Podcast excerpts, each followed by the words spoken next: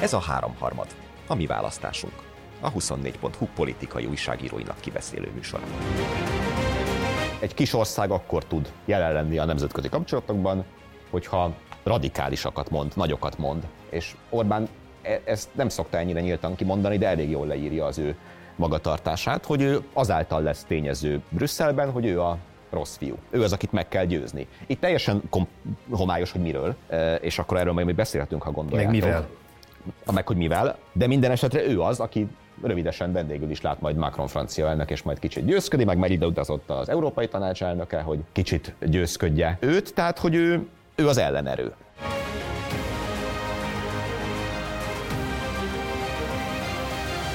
Vita Dániel Kerner Zsolt, valamint Nagy József ma a háromharmadban, melyet újfent közönség előtt veszünk fel ezúttal Budapesten, a Három Holló kávéházban.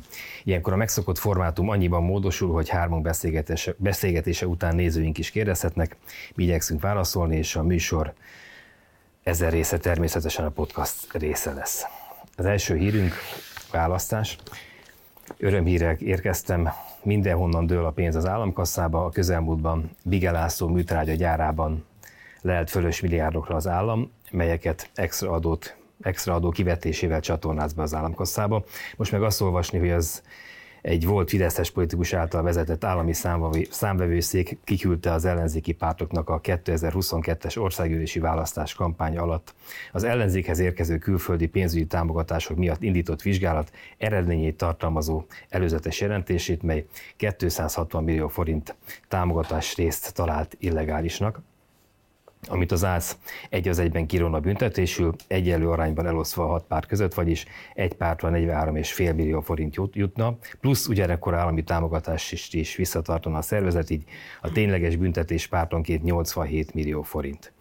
Ami egyébként apró pénz, mert hogy a NAV előtt van egy másik hatalmas, vagy nagyobb pak, 1,4 milliárd forintról, ezt is vizsgálják, és hogyha a NAV elmarasztaló állásfoglalást hoz, akkor ez is duplázódva az ellenzéki pártokra fog hárulni. Ez összesen 3,2 milliárd forint, ami pártonként bő 530 millió forint. Amikor Vita úrnak ezt a számot felvázolta még itt a műsor akkor azt mondta, hogy puritán kampány lesz. És ezzel gondolom nem az ellenzékre, vagy nem a kormánypártokra célzott, hanem az ellenzékre.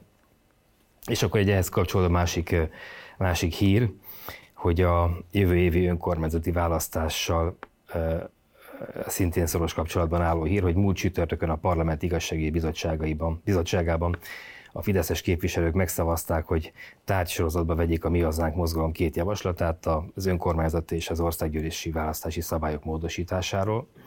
Az egyik módosító szerint már jövő júniusban az önkormányzati választáson visszaállítanák a listás választást a fővárosban, így a közgyűlésbe a kerületi polgármesterek helyett pártistákon szereplő jelöltek kerülnének. A kérdésem, egyik kérdésem az az, hogy mihez kezd ez az agyonvert, részben domestikált ellenzék ezzel az újabb gyomrossal, és vajon ez a kilátásba helyezett abszurd büntetés, illetve a választási törvény sokadik önkényes megváltoztatása az tényleg többet hozzá a Fidesz számára, mint amennyit visz. Oké. Okay. Hát ez, ez kapásból két dolog szerintem. A, ha az ellenzéknek nem lesz pénze kampányolni, az valószínűleg jó a Fidesznek. Ezen ennél emögött bonyolultabb logikai láncolatot én nem, nem vélek felfedezni, és sok kétségem nincs is a felől, hogy ennek a tavalyi választási támogatásnak, ami ugye Márki Péter mozgalmához érkezett be papíron, de azért elköltve inkább közösen lett, mint nem, annak annak ez lesz a vége. És hogy akkor, ezt ugye a Jobbik egyszer már megtapasztalta a 2018-as választás volt az ugye, amikor a hirtelen azokon az óriás plakátokon, amiken korábban csak a Fidesz lehetett látni, mert Simicska Lajos birtokolta őket, hirtelen a Jobbik is feltűnt, és akkor ők ugye kaptak egy ilyen 600 millió forint környéki bírságot, hát azt nem egy könnyen, de valahogy túlélték. Engem jobban foglalkoztat a dolog másik része, tehát az önkormányzati választási szabályok, meg az egész a körüli kavarás, két okból is. A, az egyik az, hogy sokszor lehetett hallani azt a Fidesztől, hogy nem fognak hozzányúlni a választási rendszerhez egy évvel a választás előtt már. És ugye ez most nagyon úgy néz ki, hogy megdőlni látszik, tehát még ugyan nem mondta el a Fidesz, hogy támogatják ezt a mi hazánkos javaslatot, de az embernek azért az az érzése támad, hogyha figyeli az eseményeket. A bizottságban hang nélkül. Bizottságban támogatták, és a, a, nem nagyon szólt hozzá, a Fideszes egyáltalán nem szólt hozzá, csak egy KDNP-s, de veszem a bátorságot, hogy őket egy nézetközösségbe soroljam. Ja, és az, az Európai Néppárt igen, az Európai Néppárt, igen, beszélsz, a magyar tagpártyára. Ne össze a szóval igen, igen, lehet, hogy ez hiba. De hogy ugye ő is azt mondta, hogy tulajdonképpen ezt ők támogatni is tudják. És akkor mégiscsak ott tartunk, hogy egy alig fél évvel a választás előtt még nem tudjuk, hogy milyen szabályok alapján lehet majd szavazni, és hogy akkor ennek vajon mi az oka, és hogy vajon ennyi lesz csak a módosítás, mint amit a mi hazánk beterjesztett, vagy majd most jön az a szakasz, amikor a Fidesz elkezdi a saját képére formálni ezt a javaslatot, és vajon lesz-e közvetlen főpolgármester választás, vagy egyébként majd a fővárosi közgyűlés választ főpolgármestert is, és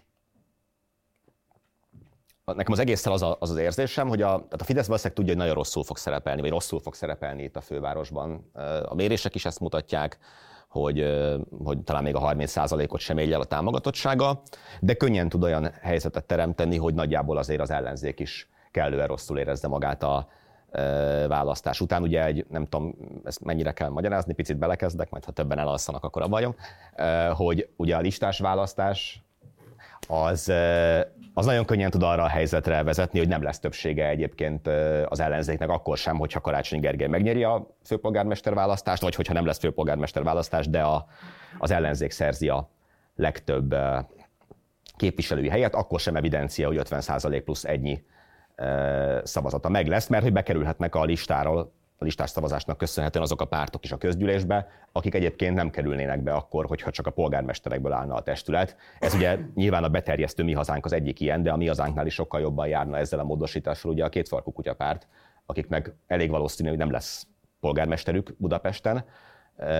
de hogyha egy listás szavazás van, akkor nem tudom, 10%-ot elérve akár egy 3-4 fős frakciójuk is lehet. Tehát előállhat olyan helyzet, hogy az ő szavazataikra szorul majd rá az ellenzék. Szerintem azzal olyan rosszul nem járnak Karácsony Gergely, hogyha a két farkúakkal is kellene küzdeni, nem csak a DK-val, tehát hogy szerintem őket ő személyesen lehet, hogy több ügyben tudná meggyőzni egyébként, mint amit az összellenzékről gondolunk, de bekerülhet a mi hazánk is, ha ők is bekerülnek, akkor végképp nehéz többséget csinálni, úgyhogy abban se a Fidesz, se a mi hazánk ne vegyen részt és akkor ugye pont azt a képet lehet majd megerősíteni, amit egyébként próba, folyton próbálnak sugálni, mind az ellenzékről, mind karácsonyról. Tehát, hogy alkalmatlan, egymással sem tudnak kiegyezni, veszekednek, ennyi dolguk volt, hogy sehol nem nyernek, csak Budapesten, és akkor Budapestet se tudják rendesen üzemeltetni, tehát nekem, ha tippelnem kéne, mint hogy nem kell, de szeretek, akkor azt tippelném, hogy ez a módosítás valószínűleg át fog menni, ettől még nem fogja a Fidesz megnyerni Budapestet, nem lesz többsége, de bőven elő tud állítani egy olyan helyzetet, ahol utána egy,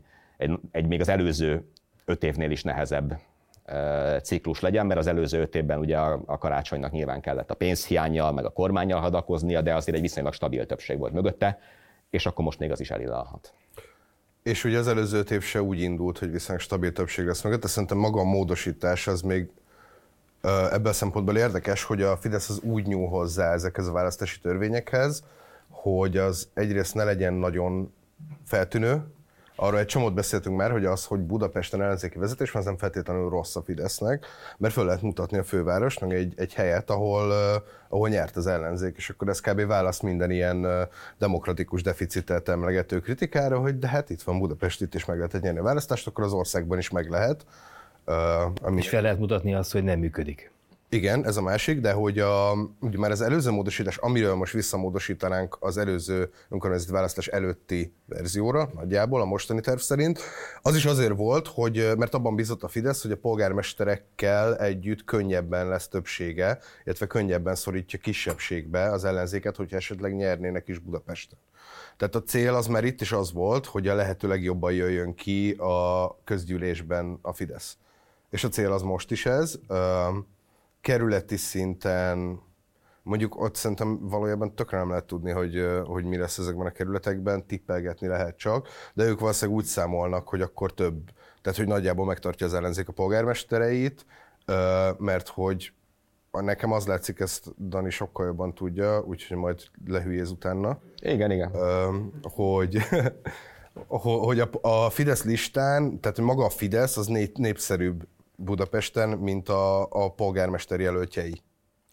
Hát hülye vagy, de nem tudom, hogy így van Ezt nem tudom. A, hát ugye az nagyon árulkodó, hogy arról már beszéltünk, hogy a Fidesznek nincsen főpolgármester jelöltje, és akkor tippelgettük, hogy miért nincsen, de most kicsit kezd afelé tendálni az ember, azért nincs főpolgármester jelöltje, mert nincsen szükség arra, hogy főpolgármester jelöltje legyen. Tehát, hogy... Hát ez a ez ugye az a feltételezés, ami szerint így a Fidesz mindent tud előre kicsit. Azért valószínűbb szerintem, hogy most azért nincs főpolgármester jelöltje, mert nincs senki, akinek esélye lenne megverni. Igen, erről beszéltünk múltkor. akkor a vesztes keresés megy most. Múltkor erről beszéltünk, csak aztán bejött ez a módosítás, ahol ha. most már azért komolyan fölmerül az, hogy, hogy egyáltalán lesz-e, tehát hogy vagy csak egy listavezető kell, vagy pe, tehát én magam is azt, azt tippeltem,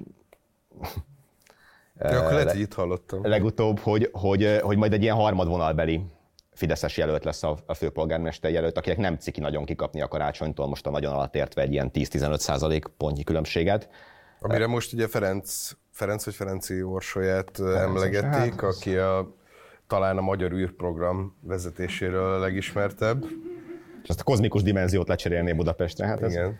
Ez a De hát klasszikus Team Global. Láng Zsolttól a Bús Balázsig, a Wintermantel Zsoltig csupa olyan ember, akinek, akinek nem akkora a égés kikapni karácsonytól, de ha csak egy listavezetőt kell megnevezni, és majd lesz a közgyűlésbe, ami lesz, vagy utána tényleg nyer karácsony, de rá lesz bízva az, hogy akkor próbáljon egy olyan közgyűlést vezetni, ahol egyébként ott ül majd a mi hazánk, ott ül majd a kutyapárt, neki egyikkel, vagy külön önálló nincs többsége, az tényleg nem egy lányálom. Igen, ami egyébként, egyébként jó a Fidesznek országosan, tehát hogy 50% plusza van, Budapesten viszont az ellenzéknek van 50% plusz, és ugye, hogyha az egyéni jelölteket veszük, hiszen kvázi a polgármester is egyéni jelölt a, a fővárosi közgyűlésbe, akkor amit, amit amiből csinál a Fidesz 50% pluszból kétharmadot, bő kétharmadot országosan, abból tud csinálni egy működőképes, számára működőképes közgyűlést a polgármesterekből hát, az ellenzék. Úgy, bocs, csak egy mondat, ugye a mi hazánk benyújtotta ezt a törvényjavaslatot a parlamenti választásra vonatkozóan is, és hát nem gondolnám, hogy ott is el fogják fogadni. Tehát, hogy, hogy lehetne az ország, számos érv szól az arányos választási rendszer mellett, hogy a kormányozhatóság nem tartozik ezek közé. Igen. Az szokott problémákat okozni, majd nem tudom, most elég ezt megnézni, Hollandiát, ahol talán 12 párt jutott be a parlamentbe. Szlovákia egyébként. Szlovákia is jó példa, de tehát, hogy általában az arányos listás, listás választási rendszer, ugye az, az koalíciókat okoz, eredményez és egy kiegyenlítettebb politikai mezőny. Tehát, hogy ezt, ezt, ha megcsinálják az országos választási rendszerre is, akkor nyilván kevésbé lehetne azzal támadni a fővárosba a saját képére, vagy a saját igényei szerint alakítja a rendszert, és van egy ilyen javaslat is, és arról nem beszélünk, hogy azt, mert ezt nyilván lesöprik majd, és marad a, marad a főváros, ahol persze az lesz az érve, amit a Zsolt elmondott, vagy utalt rá, hogy tulajdonképpen miért panaszkodik az ellenzék, hiszen visszaáll az a választási rendszer, amit akkor volt, amikor Demszki Gábor volt a főpolgármester, aminek a megváltoztatását annak idején az ellenzék kritizálta, csak az esik ki ebből a fideszes képletből, de hát ők változtatták meg, ők hozták be ezt a mostani rendszert, amikor az volt az érdekük, mert Zsolt levezette, hogy meg éppen sok polgármesterük volt, és amikor meg kevesebb van, akkor meg akkor meg jó az arányos választási rendszer. És én ezért gondolom részben azt, hogy valószínűleg a közvetlen főpolgármester választást azért nem merik eltörölni, mert hogy minden egyes ilyen módosításnak kell valami, uh-huh. amivel meg tudják indokolni, hogy ez miért jobb, akár mint az előző rendszer, hogy mi az előnye. És nyilván a,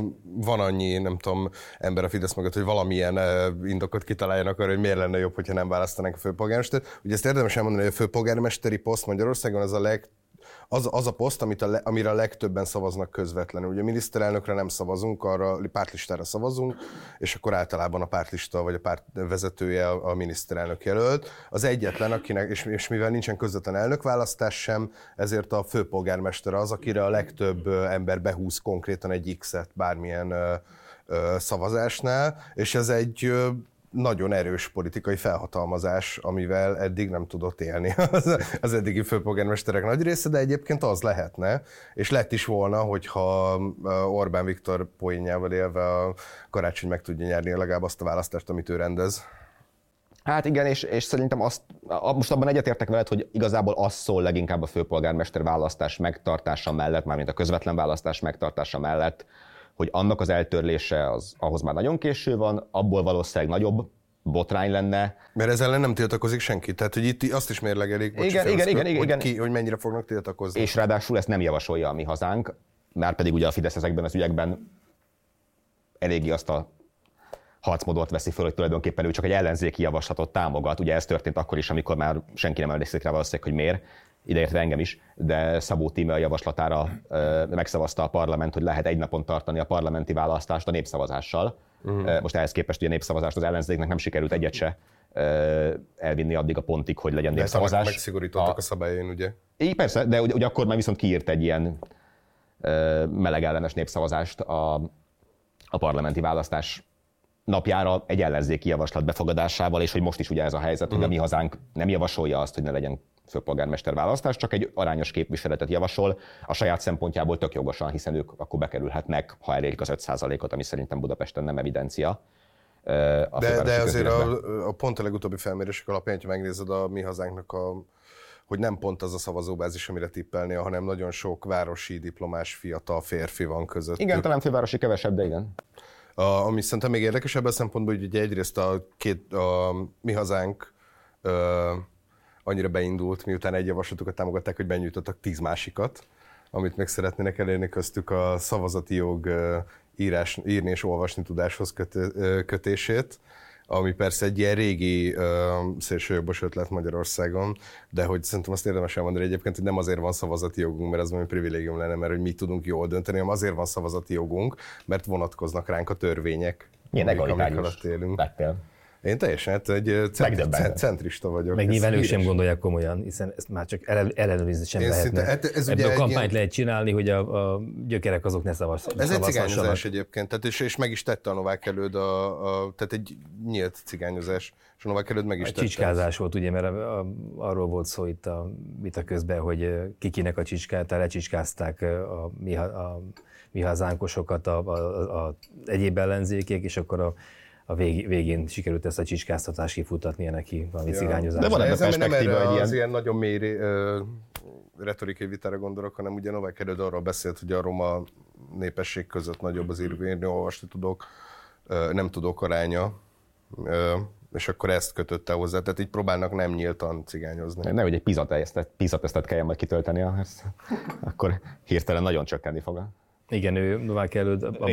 Meg Vagy a, hogy akkor írja meg ő maga a törvényjavaslatot itt az Novák előtt meg a neje abban is erős, hogy mondjuk a roma lakosságnak a, a szaporodási rátáját valamilyen orvosi módszerekhez kötve visszaszorítsa. Tehát tényleg egy nettó nyilaspártról beszélünk esetükben. De hát akkor most ne nyilasod, engedj, engedjük. Ja, bocsánat, még, még egy dolgot akartam mondani ezzel kapcsolatban, hogy párbeszéd, azt szerintem tökéletesebb a szempontból. Ugye a főpolgármester pártja, aminek most valamiért van a fővárosi közgyűlésben képviselője, hiszen hát mert, ugye van polgármester. Mert az első kerületben Igen. megválasztották. Uh, viszont, hogyha pártlistáról kellene bejutni a párbeszédnek a fővárosi közgyűlésbe, ott azért nagyobb problémák Na, de azért az se vetődik, hogy ott ne közös listán induljanak. A Momentum nyilván egy kérdés, de hogy az összes többi párt az nyilván egy közös listán fog indulni, az nem is kérdés. Szerintem az egészben ez a, a, a Fidesz ilyen szempontból nyilván az egy állandó téma, hogy hú, ennyire okos a Fidesz, vagy előrelát, vagy nem tudom. Itt azért a, az ellenzék elég erősen a kezükre játszik, hogy pont akkor sikerült megnyitni ezt a külön vagy együtt gyurcsányjal, vagy soha többet gyurcsányjal vitát, amikor egyébként lesz mód ezt tisztázni, és nem véletlen, hogy a Momentumnak, nem tudom, mondjuk a fővárosban a legerősebb embere, Soproni Tamás, ő kapásból azt mondta, hogy közös listán kell indulni a DK-val egyébként a fővárosban is. Itt az, hogy a, ezek a pártok önállóan közös lista és azáltal közös főpolgármester jelölt vagy listavezető nélkül menjenek neki, az, az föl sem vetődhet. Itt a, a Momentum lehet érdekes, hogy náluk az egy komolyan gondolt stratégia, hogy tényleg önállóan akarnak indulni, és nem a DK-val. Ugye ezt színezi az a, az a tény is, hogy Ungár Péter abbéli vívódásának adott hangot, hogy Vitézi Dávidot kéne tárni, inkább Karácsony Gergely helyett indítani. Ez milyen nagyon szép volna, hogyha három-négy párt az ellenzék részéről Karácsony Gergely támogatna, és ő pedig beállna Vitézi Dávid mögé, aki mögé még a Fidesz is beállna. És akkor a, a Karácsony egy... eddigi előválasztási teljesítményét nézve én nem tudom kizárni ezt a lehetőséget, hogy végül valahogy vissza, visszalép Vitézi uh, javára. Valahogy úgy alakul. Ez egyébként egy nagyon méltán, de ugye nem is említetted a Jobbikot, akik már bejelentették, hogy nem Karácsony Gergely támogatják, hanem magát Brenner Kolomant, aki ugye a Magyarországi svábok Berki Krisztiányaként fogja ezt a, ezt a fél százalékos eredményt Ez megpróbálni elérni. Az én népem. Hát akkor annyi, még annyi ugye van, hogy soproni illetőségű, tehát és nem úgy, mint a Tamás, hanem hogy tényleg. Tehát, hogy, hogy Micsoda névkavalkát. Igen, igen, ezt tudja követni valaki. Szóval, hogy, hogy a, a jobbik, ami szerintem Budapesten mérhetetlen lesz, tehát én szerintem az egy százalékot se fogják elérni, már kiálltak ebből, az Ungárnak a, a kavarás ebből a szempontból nagyon érdekes. Tehát szerintem ugye a Vitéz egy olyan személyiség, vagy személy, akinek az alkalmasságával kapcsolatban, tehát hogy valószínűleg sokan nyilatkoznának kedvezően. Egy pici probléma vele, hogy ő egy fideszes politikus, aki 2022-ben, a NER 12. évében elérkezettnek látta az idejét annak, hogy az ötödik Orbán kormány államtitkára legyen. Tehát egy szakértőnek, ugyan szakértő, de egy, általában jól teljesítenek választásokon. igen, a de egy, egy ellenzéki politikus, egy kormánypárti embert jelöljön, az, az egy picit váratlan húzás. Hát ugye még a föl- Ungár alapvetően egy ilyen szórakoztatóipari tevékenységként kezeli újabban a politikát, és eb- ebben ez, ez egy erős vállalás, és mondom, tehát, hogy simán a, egy- a Fidesz jelölné, akkor nagyon, nagyon jó jelölt lenne. Így azért picit furcsa, főleg annak fényében, hogy, hogy azért nem nagyon tudsz visszaidézni bármilyen a rendszerrel szemben kritikus megnyilvánulást Vitézi Dávidtól addig a pontig, amikortól már nem ő volt a közlekedési államtitkár, nem teljesen önszántából. Eh, És Hát a- lehet, hogy ezt teszi szimpatikussá, nem? Hogy valamilyen módon szembefordult, szembe Nem, mert ez került a az Orbáni politikával. Lila köde lebeg körülötte, és mindenki csak ezt látja. A, Miközben azt is az elmondta, alatta hogy ő- lévő narancssárga magot nem. Azt is elmondta, hogy ő nem hajlandó, hát hónapok ezelőtt elmondta, hogy ő Teljesen nem hajlandó semmiféleképpen hát nem persze. hajlandó elindulni Karácsony Gergelyel szemben. Igaz, akkor még Ungár Péter nem próbált őt összenézni. Az ungárnak egyébként volt még, én nem akarok ilyen ungárbesingbe belemenni feltétlenül, de belefogok. Úgyhogy a, ő neki volt egy nagyon jó reakciója a, a, az ász büntetésre is, hogy ugye a, a momentumosok azt mondták, hogy ez ebbe bele fog rokkanni a kampány, az ungár pedig azt a kritikát hozta föl, hogy hát miért egyenlő arányban osztják el a büntetést, amikor ők a, nem, egyenlő arányban nem is kaptak a kampánypénzekből, amikkel a, amik külföldről érkeztek a, az MMM-hez. azt hittem azt mondja, mi az 40 millió forint? Vagy 80. Hát azért Hogy- szerintem azzal még őt is meg lehetne szorítani, bár ki tudná fizetni, de Meg 43 millió forint, tehát nem az a 530 4 milliárd lesz a vége valószínűleg Igen, igen, ennek de az egésznek. 530 jut egy pártra. Igen. Nem, a, hogyha a másik most folyamatban lévő egy vizsgált büntetés, ami 1,4 millió, 530 a azt, vége. azt mondja, ja, hogy hogy a- pártonként Igen, az igen, igen, igen. Ja, hát nem viccelt, egy, egy jobb hétvége. Az nem bizony. még Vitéziről, tehát hogy a- a- azért, azért is volna furcsa, hogyha ő egyébként ellenzéki jelöltként, vagy még akármilyen párt színeiben is elindulna.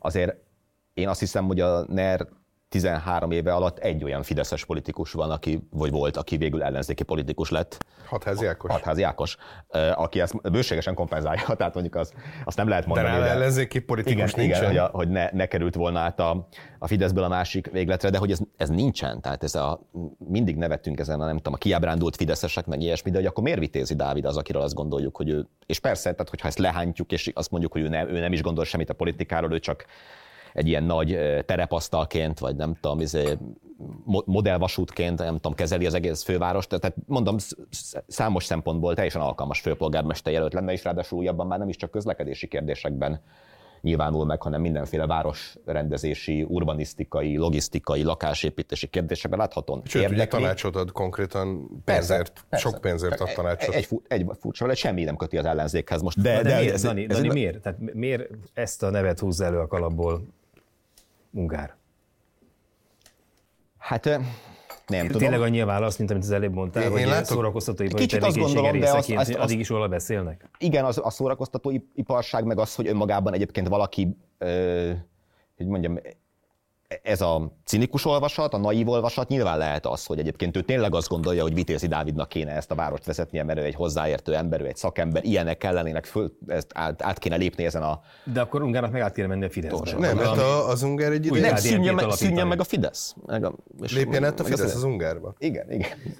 De egyébként a, én egy ideje tökre látok az Ungárban egy olyan mozgás, hogy ő megpróbál középre mozogni a, az úgynevezett Hont András féle erőtérbe. De Hont olyan. és Schiffer erőtérbe Nincs- nincs olyan.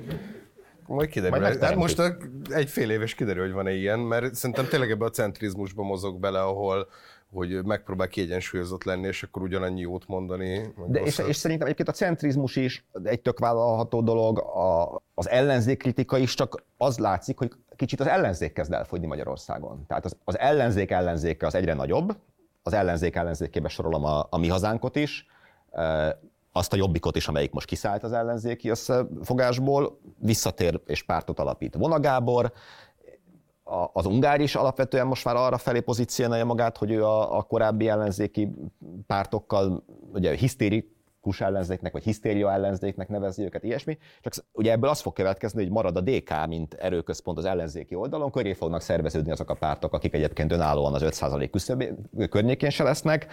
De hát a DK az nem tolerálja majd a tehát, hogy egy idő után a DK az pont az a párt, ami ezeket beolvasztja. Tehát ő nem fogja tolerálni azt, hogy neki koalícióban vagy listán, közös listán kell indulni a párbeszéddel azért a két szavazóért, lépjenek át a DK-ban. Igen, hosszú távon én is azt gondolom, csak hogy, tehát, hogy egy kicsit ez a, ez a szegmens, amelyik az ellenzékből kiábrándultakra hajt, vagy az ellenzékkel szemben kritikus, az lassan kezd szereplők számát tekintve számosabb lenni, vagy népesebb, mint maga az ellenzék. És azért önmagában olyan nagyon nagy, és akkor nem is beszéltem a két farkú kutyapártról, akik egyébként ezt nagyon régóta viszik ezt az álláspontot, hogy, hogy az ellenzék hiteltelen és rossz. És nem tudom, és nem beszéltem Márki Zajpéterről, aki úgy kritizálja az ellenzéket, hogy ő maga volt az ellenzék vezetője, tehát úgy, úgy picit soknak tűnik ez, és az, ez közben a... az ellenzék megkritizálja Márki Zaj Péter, hát ugye igen, azzal, igen. hogy neki kéne LMP vagy nyilatkozata, neki kéne elvinni a balhét itt az Fizesse egész, egész a... büntetés miatt ezt a igen. pár milliárdot igazán a... Hát ő vallotta be. Kivezi. Szóval, és ugye ha úgy, ő nincs, úgy, akkor ez be, úgy vallotta be, hogy senki nem kérte őt erre, és senki A nem Gulyás. Balázs kérte rá, hogy mondja el, hogy honnan volt, de tényleg egyébként. Ott beszélt először igen ebben a podcastban. Meg aztán persze kitettek ugye egy Márton. 7000 oldalas dokumentumot. A... Nem is Balázs, hanem Márton. Ne, nem, Balázs. Balázs, Balázs nem? Bocsánat, Marci bocsánat, podcastban beszélt. Nem, nem, még uh, Gulyás Marci se tud mindent megcsinálni egyszerre. Ja, a Márki Zajjal csinálja meg, igen. A, a választást vesztette el a Gulyás Marci miatt, a pénzét a Gulyás Balázs miatt. Egyszer le fog ülni a Gulyás Gergelyel, és atomháború lesz a. Másik témánk, Orbán Viktor levélben javasolta az Európai Tanács elnökének, hogy töröljék a jövő heti brüsszeli csúcs találkozó napirendjéről Ukrajna EU csatlakozásának témáját. Idézek a levélből. Vannak várakozások, melyek szerint a találkozón döntés születhet az ukrán EU csatlakozáshoz szükséges tárgyalások megkezdéséről az Európai Tanácsban. A politikai és technikai előkészületek jelenlegi szintjét tekintve ezek a várakozások megalapozatlanok. Az Európai Tanács nincs abban a helyzetben, hogy kulcsfontosságú döntéseket hozzon, míg meg nem állapodtak egy közös jövőbeli stratégiáról Ukrajnával kapcsolatban, így a jövő találkozón a téma tárgyalása elkerülhetetlenül kudarchoz vezette, vezetne. A kérdésem az az, hogy Ukrajna uniós csatlakozásának a tárgyalásának a megkezdésével valójában mit akar az EU, és ennek az akadályozásával mit akar elérni Orbán Viktor. Ugye azt tudjuk, hogy ha elkezdődne is ez a tárgyalás sorozat, az legalább tíz év, de inkább több, mire abból lehet, lehet Ez csatlakozás. ugye nem szabály, csak hogy a, a gyakorlat. A gyakorlat De- ezt mutatja, igen. Tehát például Törökországgal még több is. És sok, Megnéztem. Legal, legalább tíz év azt mondtam, igen. Igen, igen, 99-ben fogadta el az EU a török csatlakozásnak a Igen. igényét, és 2005-ben elkezdtek tárgyalni. Mondjuk azért Törökországban is történt egy más azóta.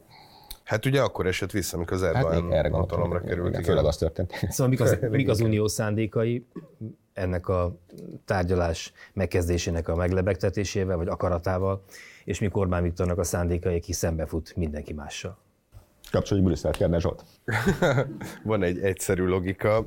Az EU támogatást szeretne biztosítani, és Ukrajnának azt, hogy, hogy van, tehát hogy egy, egy ilyen konkrét jövőképet, hogyha ezt a, hogy ha megnyerik a háborút, hogyha ha, ha majd minden rendben lesz, akkor csatlakozhatnak az Európai Unióhoz.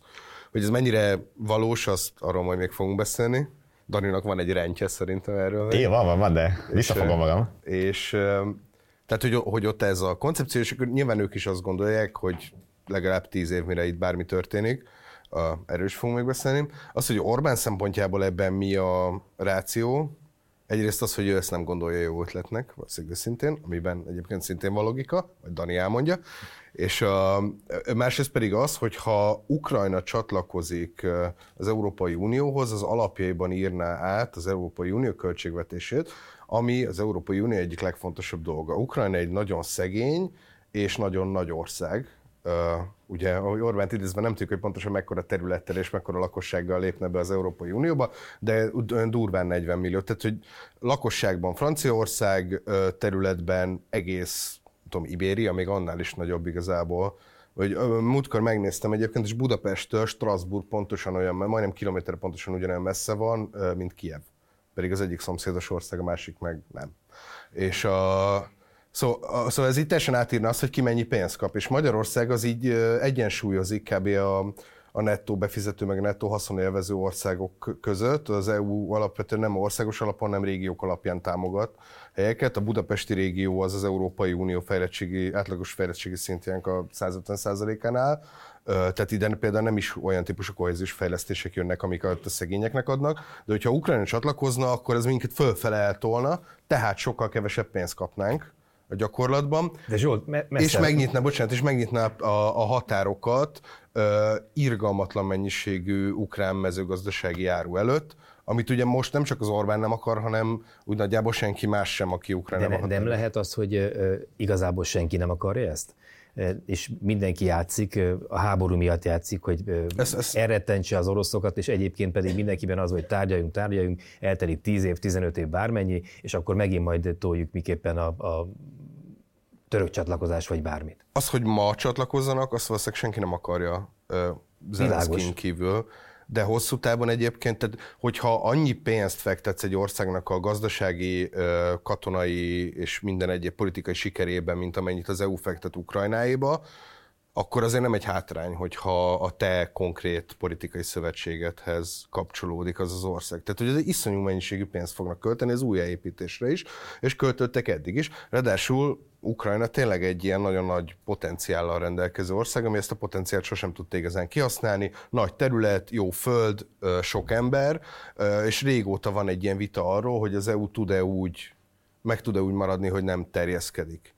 És most vannak Ukrajnánál sokkal egyértelműbb célpontok a Nyugat-Balkánon például, uh, Szerbia, Montenegro, egyebek, Albánia, de mindig van valami részben hasonló probléma egyébként, mint Ukrajnával. Vucic. Oké, okay, akkor másképpen kérdezem, miért jó az Orbán Viktornak, naiva kérdés, álnéva kérdés, hogy már most bedúlja a partvisnyeret ebbe a, ennek a bringának a kerekei, a külői közé te csinálhatná azt, hogy jó, akkor be, belemegyek ebbe, nem futok szembe az összes többi mindenkivel, az EU erős embereivel, hanem, hanem én is figyelek a tárgyalásokra, aztán telnek az évek, és majd szép lassan úgy intézem a saját kis koalíciókötéseimet Brüsszelben másút, hogy ne legyen ebből az égvilágon Na, semmi. Vagy olyanokhoz kötöm, vagy olyan, olyan feltételekhez kötöm, amelyek egyébként mondjuk a magyar mezőgazdaság számára garanciákat jelentenek az ukrán mezőgazdasággal szemben. A magyar mezőgazdaságban a kis gazdák számára is,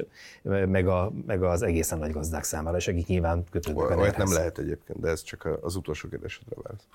A, a több tucat kérdésből, ami ezzel az egésszel kapcsolatban felvetődik, szerintem ez az egy, amit viszonylag világosan a héten egyébként Orbán Viktor elmagyarázott, hogyha a, a külügyi intézetben tartott egy előadást, ahol mindenféle jó tanácsokat osztogatott, hát részben saját magának, részben azoknak a boldog kutatóknak, akiket behelyeztek a miniszterelnöki kabinetiroda fennhatósága alá, ugye korábban a külügyminisztériumhoz tartozott a külügyi intézet, de most alkalmuk lesz közvetlenül a miniszterelnök fennhatósága alatt dolgozni, és ott ugye az volt az első számú jó tanács, és szerintem ebben az ügyben ezt követi Orbán, hogy egy kis ország akkor tud jelen lenni a nemzetközi kapcsolatokban, hogyha radikálisakat mond, nagyokat mond. És Orbán e- ezt nem szokta ennyire nyíltan kimondani, de elég jól leírja az ő magatartását, hogy ő azáltal lesz tényező Brüsszelben, hogy ő a rossz fiú. Ő az, akit meg kell győzni. Itt teljesen kom- homályos, hogy miről, e, és akkor erről majd még beszélhetünk, ha gondoljátok. Meg mivel? Meg, hogy mivel. E, de minden esetre ő az, aki rövidesen vendégül is lát majd Macron francia elnök, és majd kicsit győzködi, meg már ide utazott az Európai Tanács elnöke, hogy kicsit győzködje őt, tehát hogy ő, ő az ellenerő. És ez, ez egyfajta súlyt ad neki ezekben a vitákban, úgy egyébként, hogy ebben a vitában szerintem, és akkor erre utalt a Zsolt, legalább vannak komoly érvei. Ami a svéd NATO csatlakozással történik, arról már beszélgettünk ebben a műsorban, az teljesen megmagyarázhatatlan. Tehát az, az semmilyen érv nem szól amellett, hogy mi megakadályozzuk Svédország NATO csatlakozását. Nekünk nem lesz jobb tőle. A svéd gabona. Igen, a svéd gabona sem lehet ellenérv, mert ők extrudált kenyeret esznek.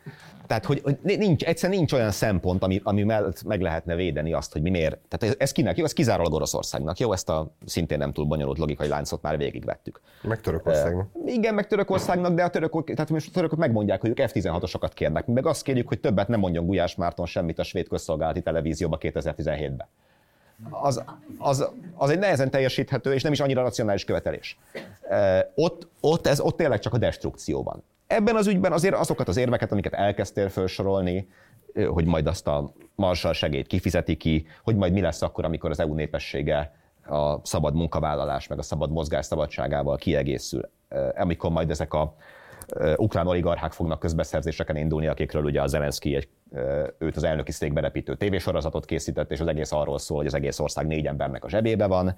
azt szerintem ezek kevésbé lenne baj az Orbániknak. Hogy... Hát neki lehet, de hogy az egész Európa szempontjából, meg az összes ilyen típusú kérdés, hogy, hogy, hogy téma sem volt Ukrajna uniós csatlakozása, ott azért vannak demokratikus, jogállamisági, kisebbségvédelmi és mindenféle egyéb szempontok, amiknek hát azért Ukrajna nagyon távolról sem tesz eleget, és hogy vajon akkor ez a tény, hogy ők egyébként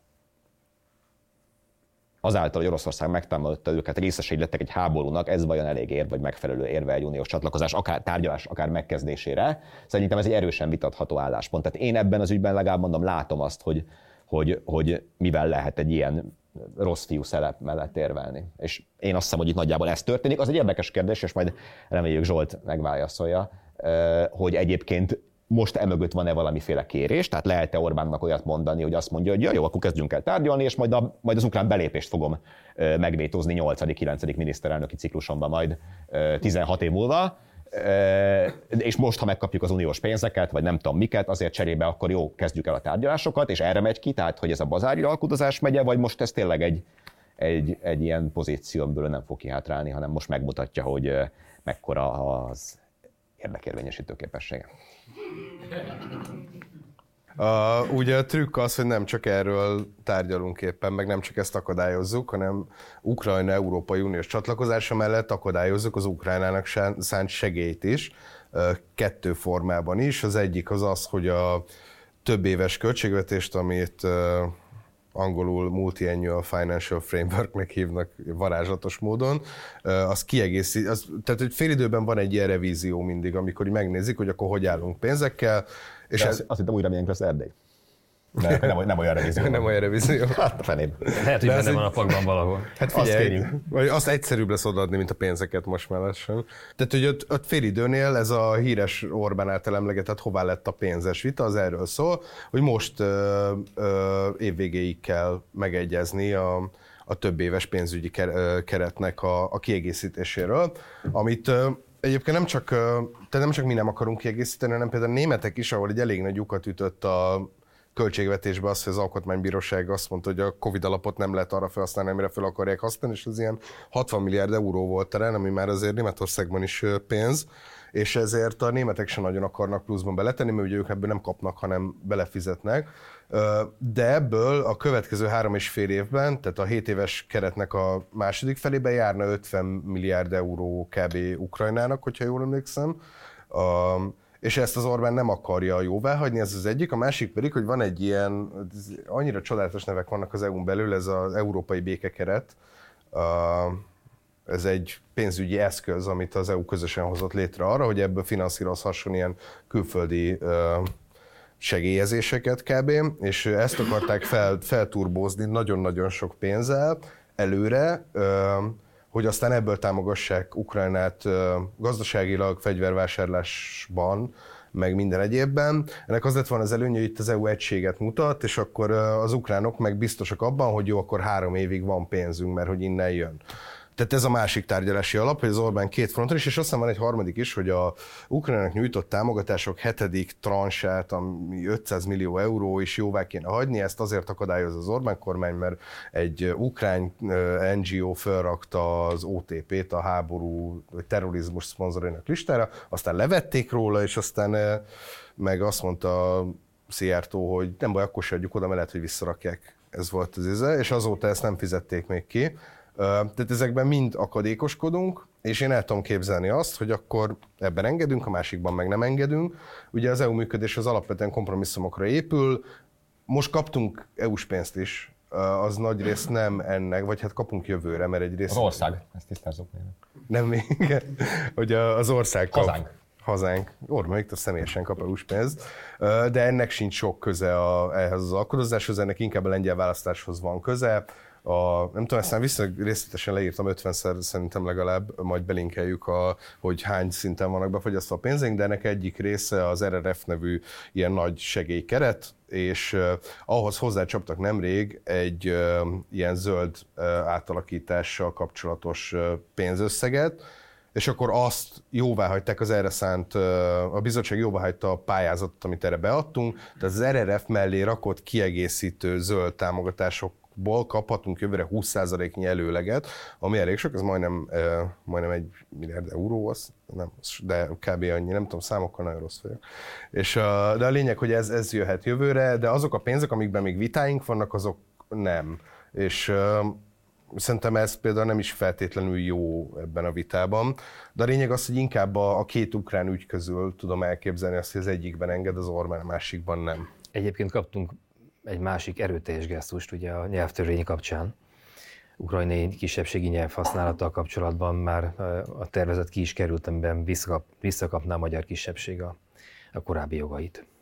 Hát igen, ez is kérdés nyilván, és szerintem erről is talán már egyszer korábban beszéltünk, hogy persze lehet amellett érvelni, hogy, hogy ez milyen jó alkalom lenne, hogy akkor a Ukrajnát, vagy Ukrajnán számon kérni mindazt, ami egyébként ott a magyar kisebbséggel szemben történt, és akkor a, a, az EU csatlakozás lehetőségét felvillantva hát, próbálva őket. Ukrajna nem, nem, nem európai állam, nem igen, európai igen. De valami Robert Ficóval ez nem zavar minket egyébként. Hát egyrészt, másrészt meg az, meg az egész bővítéssel kapcsolatos álláspont is, tehát hogy én mondom, nagyon erősen vitathatónak gondolom azt, hogy, hogy Ukrajna tényleg látótávolságon belül van-e az Európai Uniós tagsághoz, meg standardekhez képest, de közben ugye az egész Orbán kormány ilyen EU stratégiájának az egyik fő sarokpontja az volt, majd a Zsolt kiegészít, vagy, vagy lehülyéz, nem elfelejtve persze, hogy kigyakorolja a munkáltatói jogokat, hogy, hogy ez, a, ez a bővítési stratégia, meg portfólió megszerzése volt, ugye Várhely Olivérnek, és közben olyan országoknak a tárgyalását sürget, vagy felvételét sürgeti,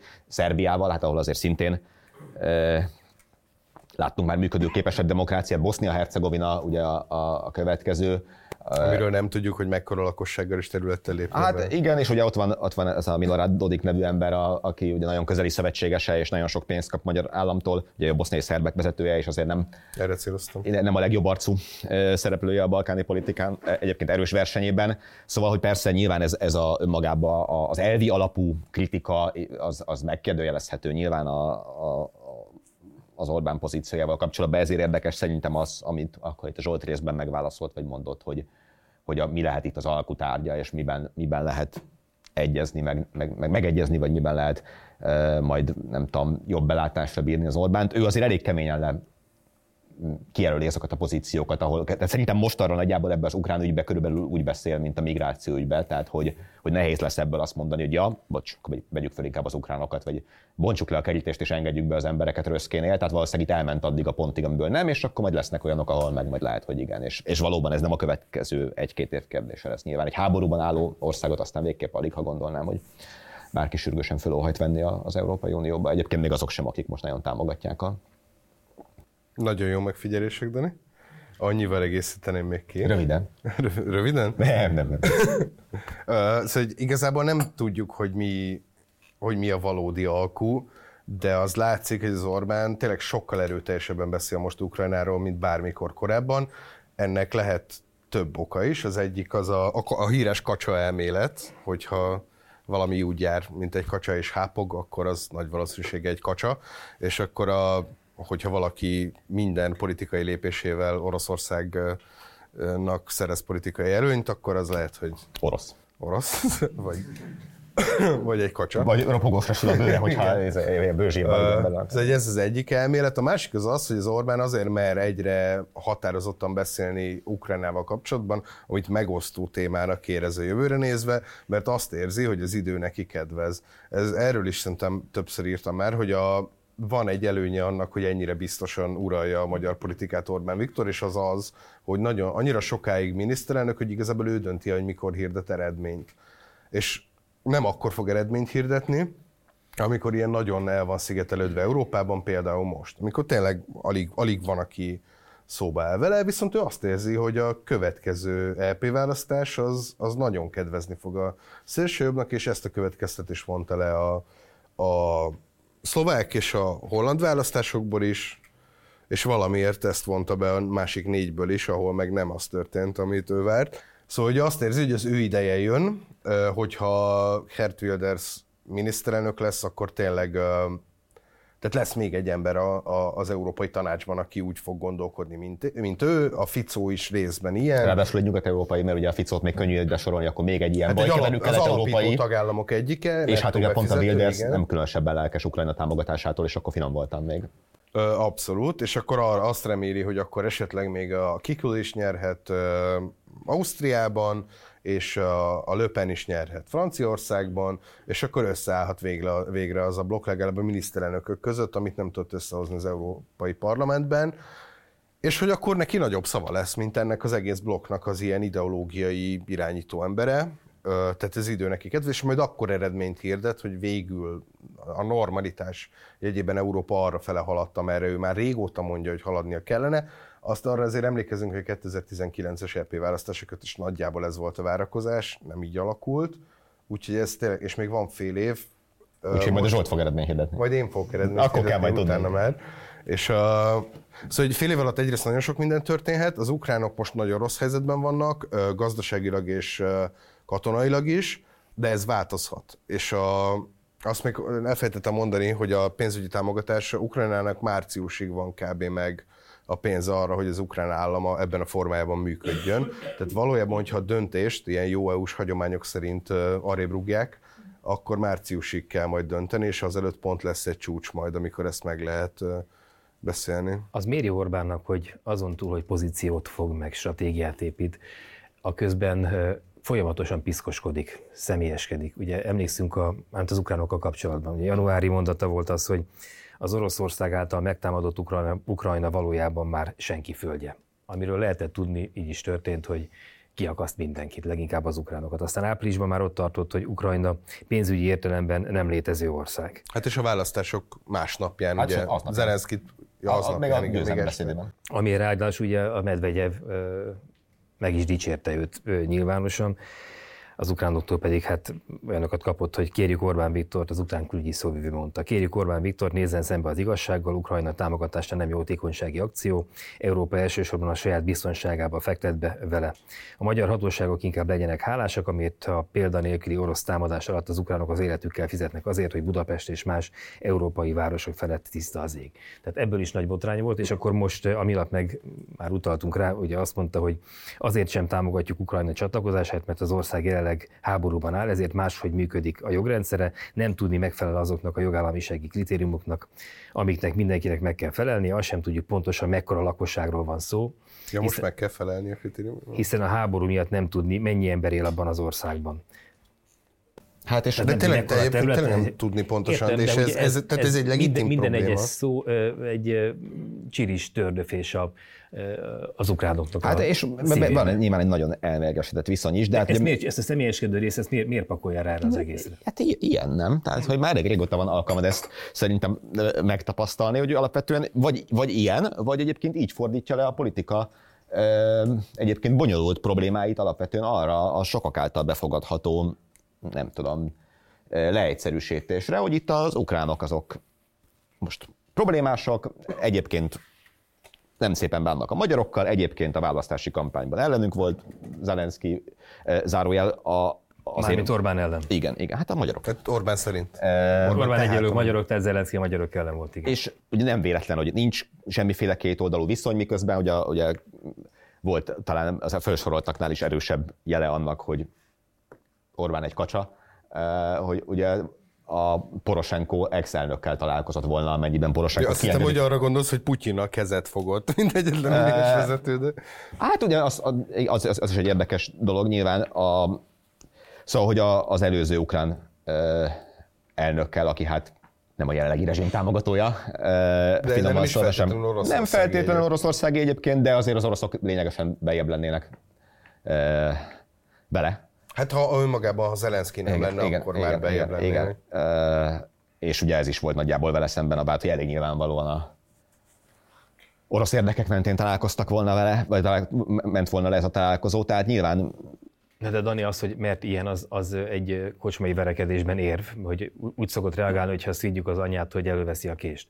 De ugye itt politikáról van szó, ahol nyilván minden egy, pláne egy, ilyen, egy ilyen, ilyen mondatoknak, a, ezek megtervezett mondatok, ezek, ezek, ezek kitalált, kitalált mondatok, amiknek azért... Nyert négy választást, érted? Tehát, hogy ez a politikai karaktere neki. Lehet, hogy emiatt nem, nem tudom, bizonyos európai szalonokban nem különösebben népszerű, sőt, vagy azt gondolják, hogy ez nem az a nívójú viselkedés, ilyesmi, de hát ő nem, azért azt nem, nem, ezt, nem ezt a elismerést keresi, hanem, hanem nagyjából mondom, most már viszonylag ilyen teoretikusan is beszél erről, hogy... Oké, okay, de ez itthon lehet, hogy hoz neki még egy kétharmadot, vagy számos kétharmadot, de akkor is. az a kérdés, hogy ez külföldön is hoz neki a... erőteljesebb pozícióépítést, és ez nem tud odáig, odáig lehet, kifutni, hogy, nem, hogy... de ez nem csak stílus kérdés. De szerintem a stílus is. Az, is, az is a része ennek az egész Persze, paknak. Tehát a... a stratégia, a pozícióépítés, meg a stílus is a része ennek a paknak, és az a kérdésem, hogy akkor ez a pak, meg a pak részeként ez a stílus, ez, ez előrébb viszi őt abba, hogy ő még fontosabb és még inkább megkerülhetetlen embere legyen az uniónak, vagy sem?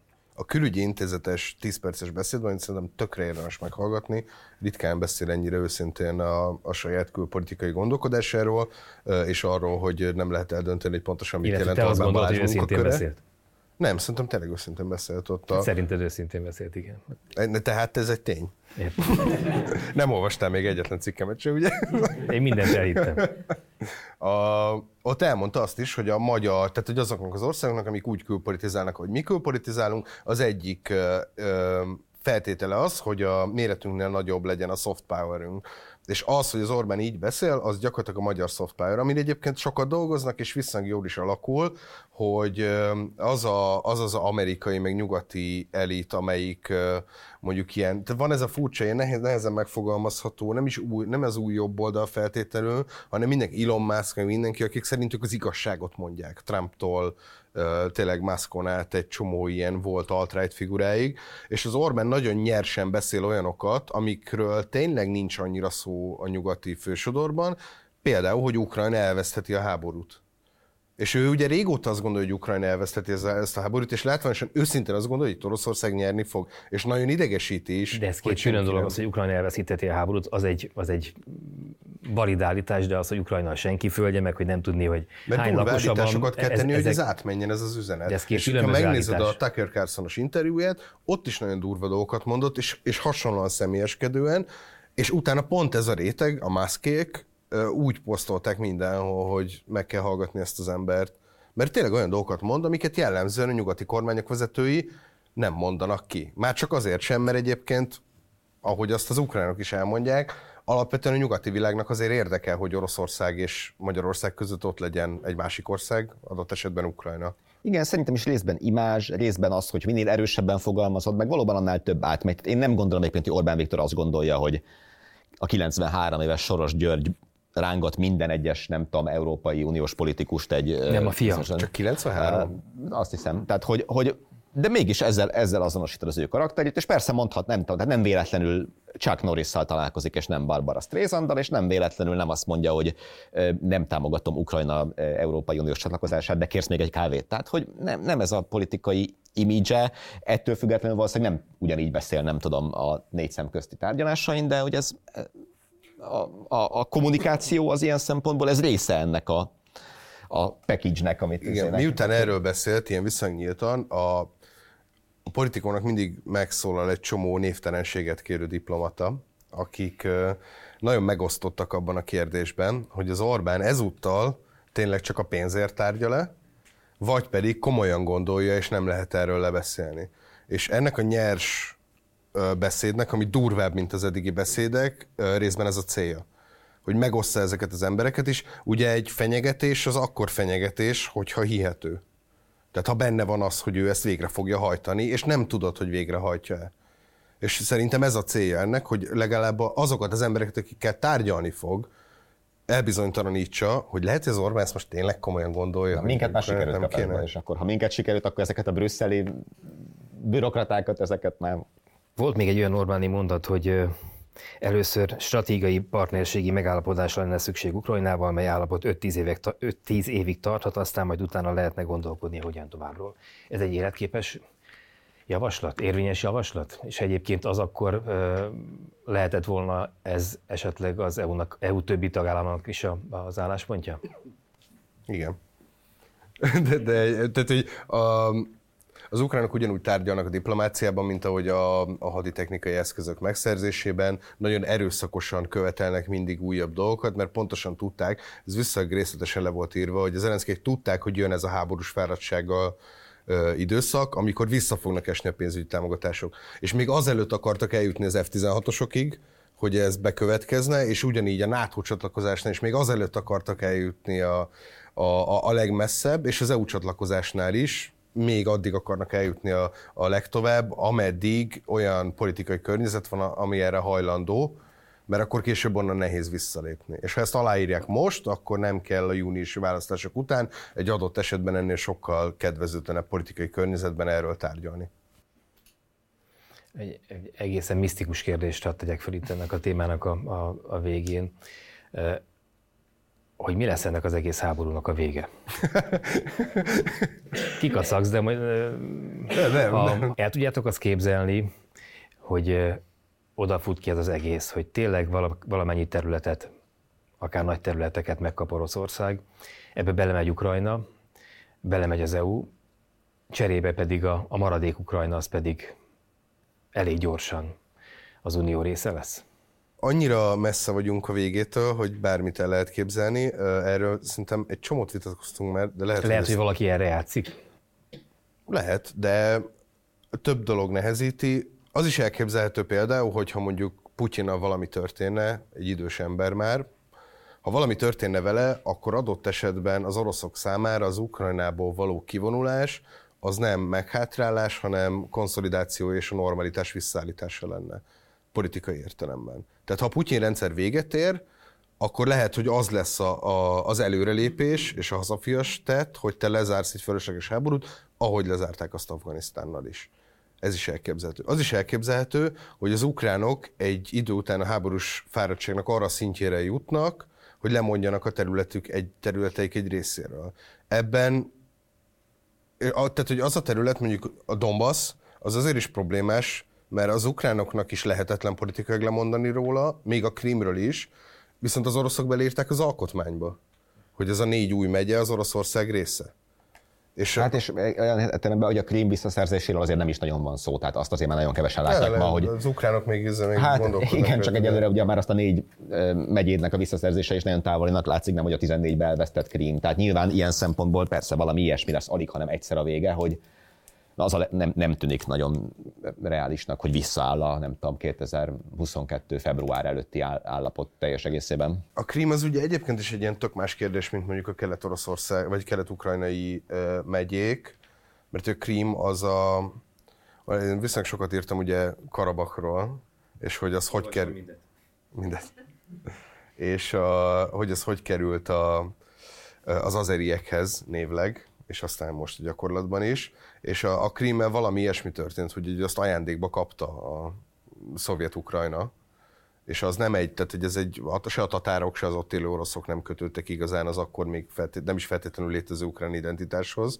Most arra a politikai identitás része lett a Krím, mint amit vissza kell szerezni, és egy nagyon fontos, földrajzilag fontos helyszín, mert gyakorlatilag beleúg a, a Fekete-tengerbe, és sokkal könnyebb uralni a, a tengeri kereskedelmet úgy, hogy a tied a Krím, de hogy ez tök más, mint ezek a keleti megyék, amik azért most már majdnem tíz éve folyamatos háborúban vannak. Tényleg, aki, aki el akart onnan menni, az már rég elment.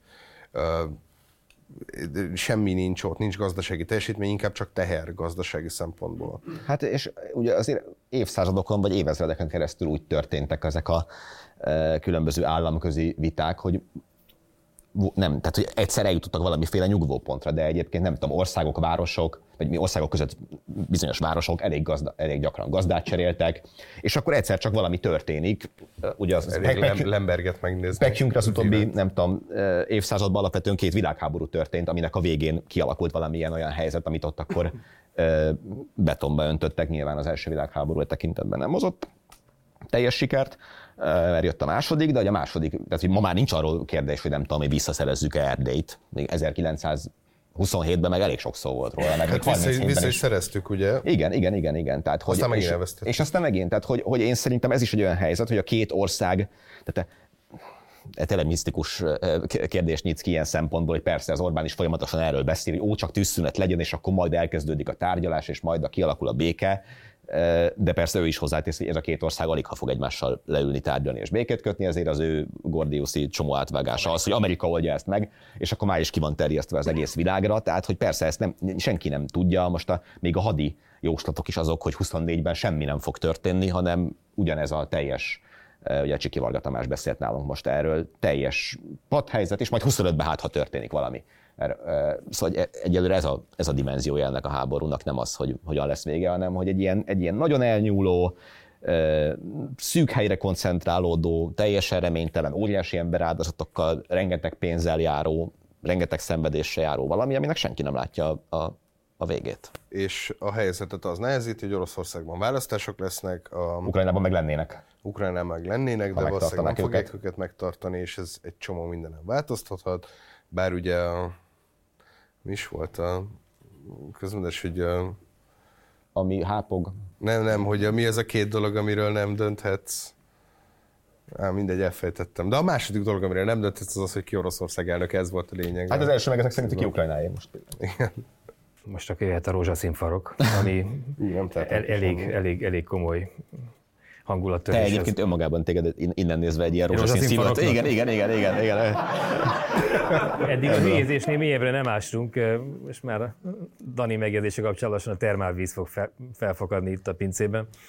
Tehát akkor rózsaszín farok, ugye van egy állandó rovatunk, amelyben a, hogy ne úgy köszönjünk el a hallgatóinktól, nézőinktől, hogy mindenki felvágja az erejét, mindenki mond valami rendkívül pozitív élményt az elmúlt egy hétből.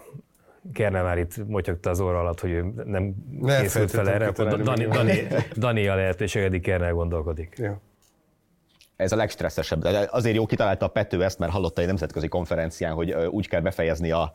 És egyébként tényleg állítólag ezt várják el a kedves nézők, hallgatók, hogy, hogy, hogy jobb pohárcsengés az jó irány, attól jobb kedvem lesz, hogy, hogy akkor mindenki ilyen jobb kedvel távozik, de nekem is a legstresszesebb része a hetemnek mindig kitalálni valami dolgot, hogy mit lehet, valami jót mondjál, valami jót.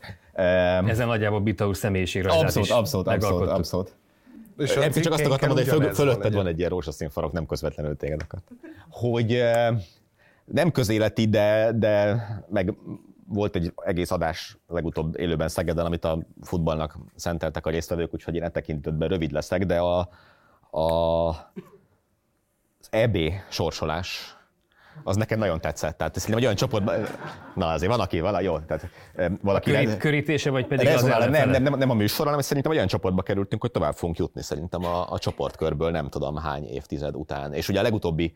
Idézhető eh, mondatok később. Eh, ja, ja. Hát inkább, mint hogy azt is mondtam, hogy az 9. Orbán kormány, tehát valami, valami jóslatom be fog jönni ebből a rengetegből. És a kettő kapcsolódik egyébként.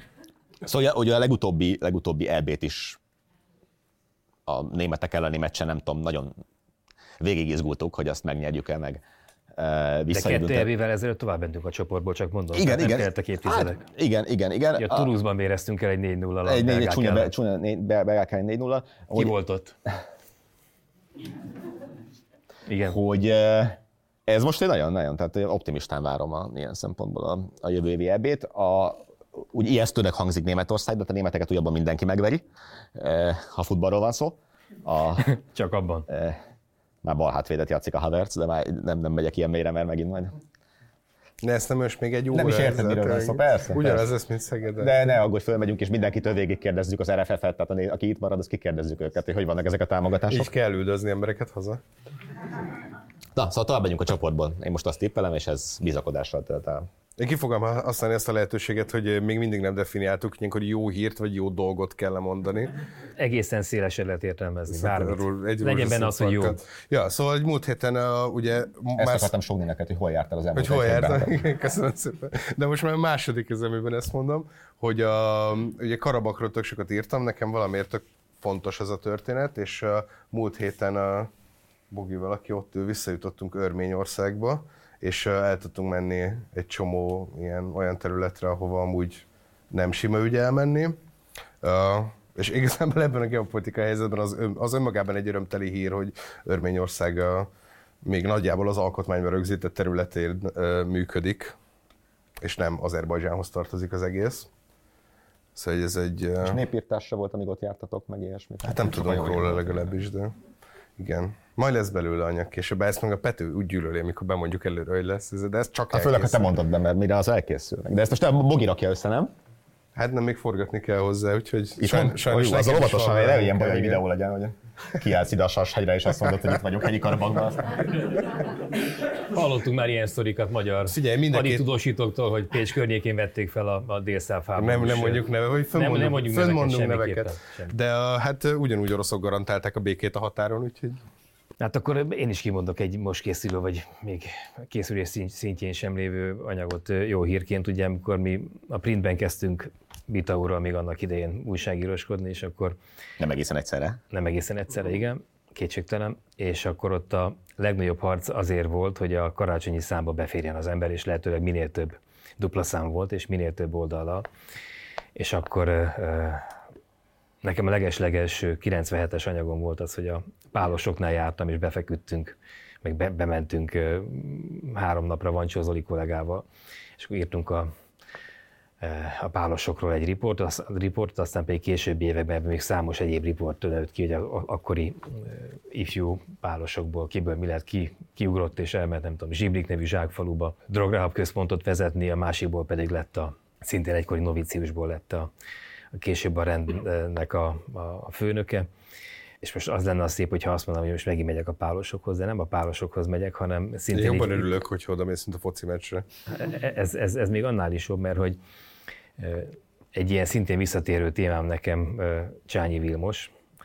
Nagyon kedvelem a, a gondolkodását, meg ezt az, most már 89. évében járó embert, és még évelején maradtam vele abban, amikor egyszer találkoztunk, hogy karácsonyra leülünk beszélgetni az ő legkedvesebb négy-öt könyvének, olvasmányélményének a, a kapcsán.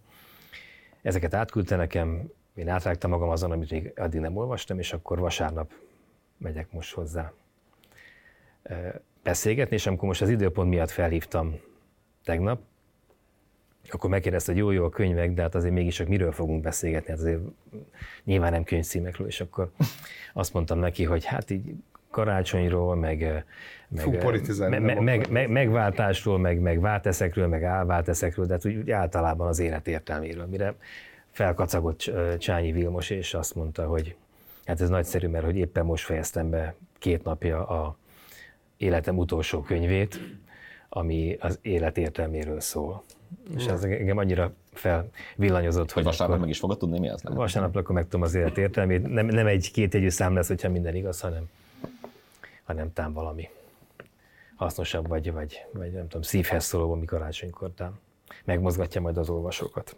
De most önöket szeretném megmozgatni azzal, hogy fel lehet tenni kérdéseket a, az elhangzott témákkal, vagy bármivel kapcsolatban. Én a szuverenitásvédelmi törvényel, meg a hatósággal kapcsolatban kérdezném, leegyszerűsítve a kérdés, hogy ti hogy érzitek, hogy fölélegezhettek, mint sajtóorgánum, vagy pár év múlva ti is látjátok, hogy bekopog a hatóság, hogy akciótervet adjon át, hogy kell írni cikkeket. Mi a véleményetek? Én rám van nézve, jó? Ö, Nagyon jó a kérdés, nem véletlenül nem beszélünk erről a témáról soha, mert Síkos, síkos ég. Mert hát nem, nem tudjuk, tehát hogy ugye ez, nem tudom ki mennyire olvasta a szuverenitás védelmi törvényjavaslatot, ugye elterjedt ez a kedvező olvasat, hogy nincs benne szó a sajtóról, ugye azért nincs benne szó, mert annál sokkal tágabban van megfogalmazva, hogy bárkiről szól lenne, tehát van egy nagyon szigorú olvasata, hogy nem lehet ezen túl büntetőjogi szankciója lesz annak, hogyha a választáson induló külföldről fogadnak el támogatásokat, ez a része minket nyilván nem érint. Nem indulunk el a választásokon terveink szerint. By a külföldre elfogadott támogatásokkal azért érdekes, hogy, a, hogy ez az Európai Unión kívülre vonatkozhat csak egyébként az uniós szabályok. Hát pártoknál nem, tehát hogy most azért mondom, hogy azt mondja, hogy arra is kíváncsi lennék egyébként, ott, hogy ez... szerintem nincs ilyen megkötés. Uh, Nyilván ezért ez, ez a része nincs kiterjesztve civil szervezetekre, vagy nem tudom, az állatvédő ligát nem fogják betiltani azért, hogyha külföldről kap ezt. Uh, És akkor ilyen szempontból én nem tudom, értem ezt a, az optimizmust, mert nem kell a cikkeket előre benyújtani a szuverenitásvédelmi hatósághoz, mint a, mint a cenzúrához, és, és a másik része meg az, hogy közben meg olyan gumiszabályok vannak, mindenféle ilyen alkotmányos meghatározás nélkül, hogy akkor az egésznek egész pontosan mi a célrendszere, meg hogy arról beszélgettünk bent, hogy, hogy kicsit ez ilyen, tehát ilyen titkos szolgálatként van leírva, hogy miket csinálhat, de nincs mögötte mindaz a jogi feladat, tehát bekérhet mindenféle dolgokat mindenkitől, és akkor oda kell adni. De nem tudjuk, hogy mit fog bekérni, tehát hogy nem, nem nagyon tudunk szerintem így vele e, ilyen értelemben mit kezdeni, mert sok mindenre lehet használni, én el tudom képzelni azt is, hogy olyan borzalmasan sok mindenre nem is akarják használni, ez csak egy téma lesz, mert, mert akkor egész pontosan mit is lehetne itt leleplezni.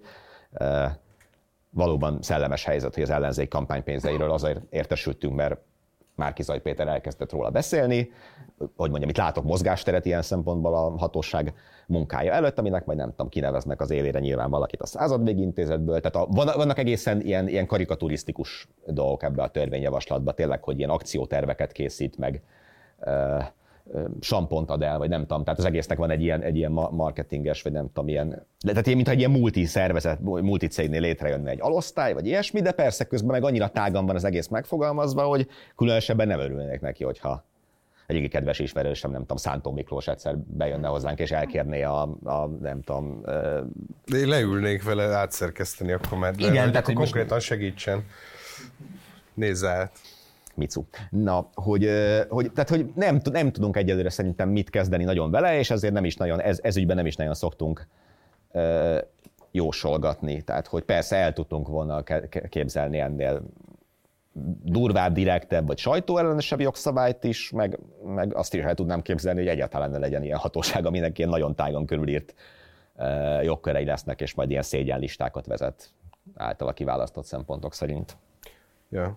Én a láncdohányzás miatt amúgy is nagyon nehezen lélegzem, úgyhogy de szerintem csomó módszer van, ahol, amivel könnyebb megszivatni újságokat, mint a szuverenitásvédelmi hatósággal.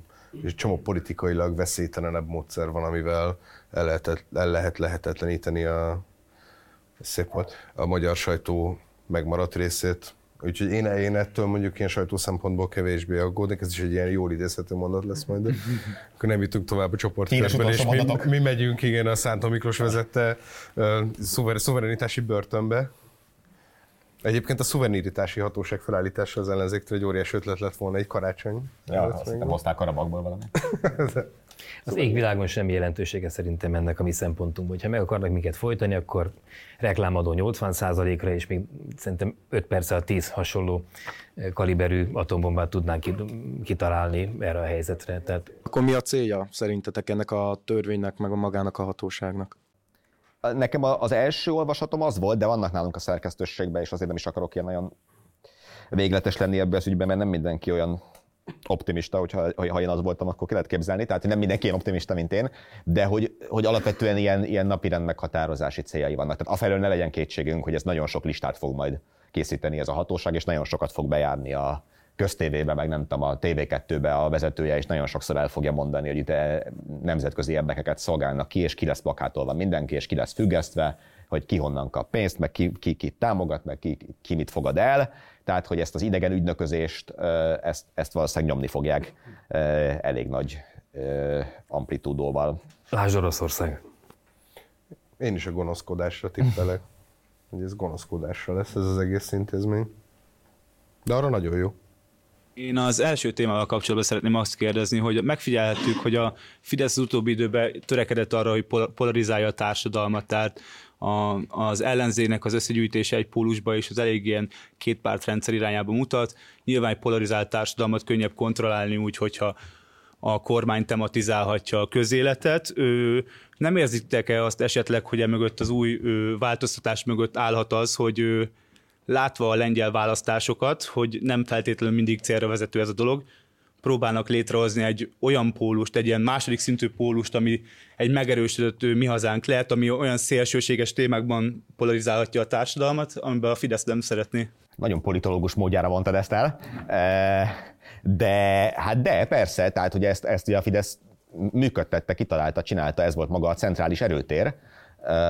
A, a Fidesznek nyilván jó az, hogyha egyébként tudja azt mondani, hogy van ez a hazátlan külföldről pénzelt ellenzék, de egyébként ő személy szerint láthatóan nyitott ellenzéki javaslatokra, szívesen leváltja a Nemzeti Múzeum vezetőjét, hogyha ezt szeretné az ellenzék, és szívesen megváltoztatja a választási szabályokat, hogyha ezt szeretné az ellenzék. és amit próbáltam mondani, hogy ez az ellenzék ellenzéke dolog is nyilván bizonyos szempontból jó a Fidesznek, amivel nem azt állítom, hogy a Fidesz áll azok mögött, akik kritizálják az ellenzéket, mert ott nagyon sokféle szereplő van, de hogy ebből egy ilyen országos, nem tudom, stratégia vagy minta következik-e, azt nem tudom, mert a főváros ilyen szempontból nagyon speciális. Tehát a Fidesznek jelenleg nem, nincsenek olyan típusú problémái, hogy nincs többségben, a fővárosban nincs többségben, és továbbra is az a helyzet, hogy bár csökkent valamelyest a támogatottsága, azért egy nagyon tisztán arányos választási rendszer kivételével nagyjából mindenhol meg lenne a parlamenti többsége is. Nyilván, hogyha 40 valány százalékon áll, akkor egy tisztán listás választási rendszerben egyébként Alapvetően nem, bár ugye a parlamenti küszöb ott is tud torzítani, tehát hogyha egyébként a magyarországi ellenzék egy tisztás, tisztán listás arányos választáson, mint amilyen egyébként az EP választás lesz, előállítja azt a helyzetet, hogy minden pártja külön indul, és mindegyik végül 4%-ot fog elérni. A párbeszéd biztos, hogy nem. Vagy kevesebbet. A, akkor persze a Fidesz ott is bőven többséget fog szerezni, tehát hogy ennek szerintem a, a gondolkodásban simán lehet, hogy benne van ez, a, azokkal a szempontokkal együtt, amikről amikről beszéltünk. Ja. Karl Schmitti értelemben politikai teológia alapján fog válaszolni rá, hogy a, ugye a szuverén addig szuverén, ameddig ő dönti el, hogy ki tartozik hozzánk és ki az idegen. A, ebből a szempontból a Fidesz egy csomószor dönt úgy, hogy beemeli a, a miénkbe a mi hazánkat. Ennek van azért egy veszélye is, és erre már utaltunk korábban is, de ez, ez ebből a szempontból is veszélyes, mert mi van akkor, hogyha egy idő után a mi hazánk fogja megmondani, legalább bizonyos ügyekben, hogy ki az, aki mi vagyunk, és ki az, aki ellenünk van, ki az idegen. És uh, erre van törekvés a mi hazánktól egyébként. Hogy ki az idegen, arra bőven igen. És, és hogy például ezt a Fidesz nem, politikailag nem engedheti. Tehát, hogy abban a gondolkodásban, amiben Orbán Viktor politizál, 30 éve, abban ezt egyszerűen nem engedheti át senki másnak, hogy, hogy más határozza meg azt, hogy ki az ellenfél, és ki az, aki nem velünk van, meg, ki, meg hogy ki vagyunk mi. És ez szerintem ilyen, ilyen szempontból nem pacifikálhatja a, a mi hazánkat. Vagy nagyon, és akkor kb. magába olvasztja, és ilyen bábként használja, de erre, ezt azért nem feltétlenül látni. Tehát egy csomószor használják őket, de, de nem mondanám egyébként egy ilyen fideszes álszervezetnek a mi hazánkat egyértelműen. Hát ha veszélyesé válna, akkor tönkretennék találnának egy képviselőt, aki a bokorba beviszi a kedvesét, vagy... Aztán ki lehet nevezni vagy, vagy aztán kineveznék, aki még, mégsem egy ki Szingapurba, igen, vagy, vagy ki lehetne találni a pártelőkről, hogy homoszexuális, bizonyítékok vannak arra, hogy homoszexuális, azt el lehet, sőt, veszít, el lehet veszíteni, a, sőt, muszlim, el lehet veszíteni a pert két évvel később. Sőt, tehát meg, meg, vannak a, a nekrofil. Meg, meg, meg, vannak az ősi módszerek erre a helyzetre. Von a Gábornak a konstitúció kapcsán kérdeznék egy-kettőt. Az első az az, hogy én nekem mondjuk bevallom őszintén maga az, a, az eszme, azt tetszett az, hogy létrejöjjön valami polgárosodás felé elmozduló társadalom.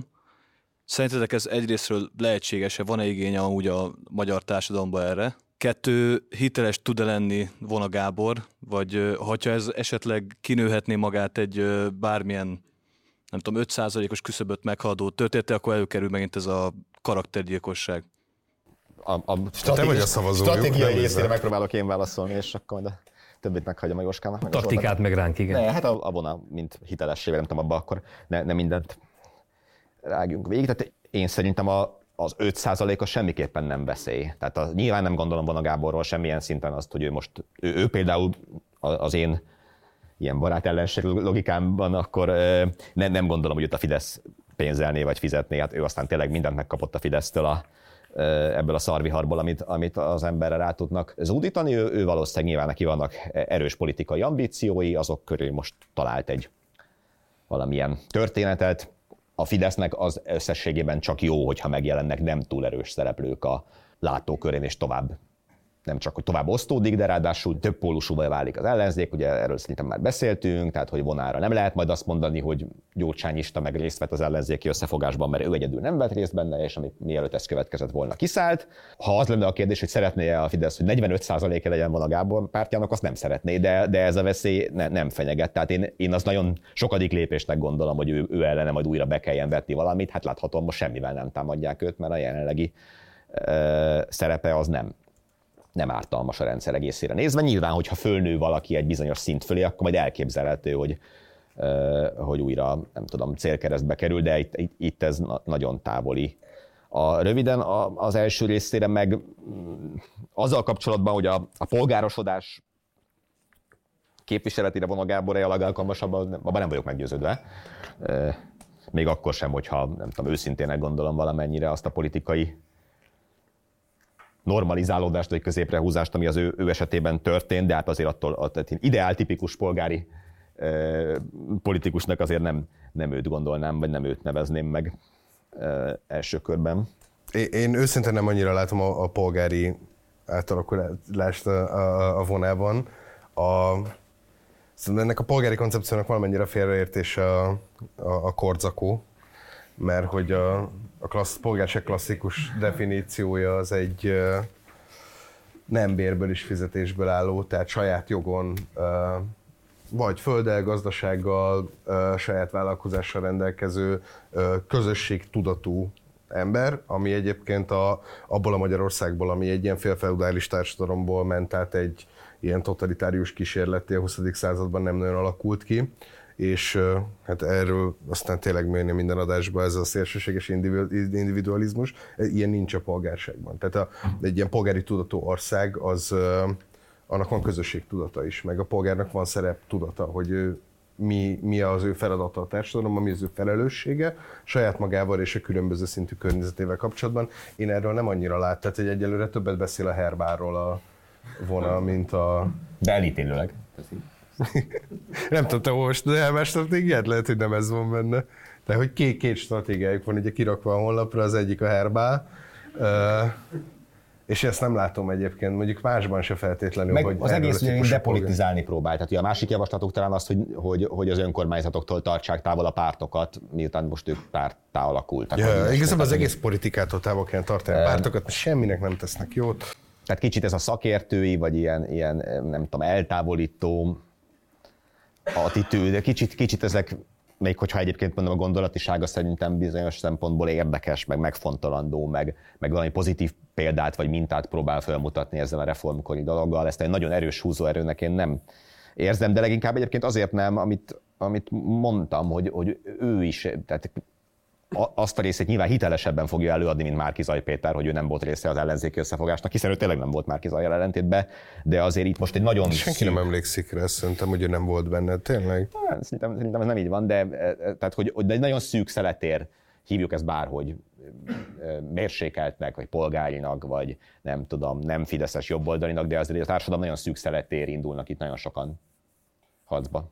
És én, én addig veszélytelenek tartom ezt az egészet, ezt az ilyen depolitizált, centrista, ilyen ellenzéki és kormányellenes politizálást, amíg vona egyedül van. Tehát ha megnézed, hogy kik alkotják a második reformkort, akkor az úgy ő is egy csomó ember, akiket nem tudom honnan ismer, de, de hogy, hogy van ennek valószínűleg egy bázisa egyébként, és szerintem több is, mint 5 de amíg ebben a konstrukcióban nincsen benne az összes többi ember a, Schiffer, Hont, uh, a, hogy Puzsér, ezek, mert hogy ezeknek az embereknek valószínűleg van egyébként akkora közönsége, legalább, ha akkora talán nincs, mint a vonának, de hogy van, van közössége, vagy a Papacita, a, a, nem tudom milyen szupergazdagokból, hogy, hogyha ezek tényleg együtt ilyen tudom, a centrista Avengers összeállnának, akkor lehet, hogy lenne belőle hát valami. igen, csak ugye már is egy ilyen életérzésre utalsz rá, miközben ugye Schiffer most elmondta, hogy, hogy Szanyi Tiborra fog szavazni az EP választáson, mert hogy ő politikai értelemben meg ugye abszolút nem ez a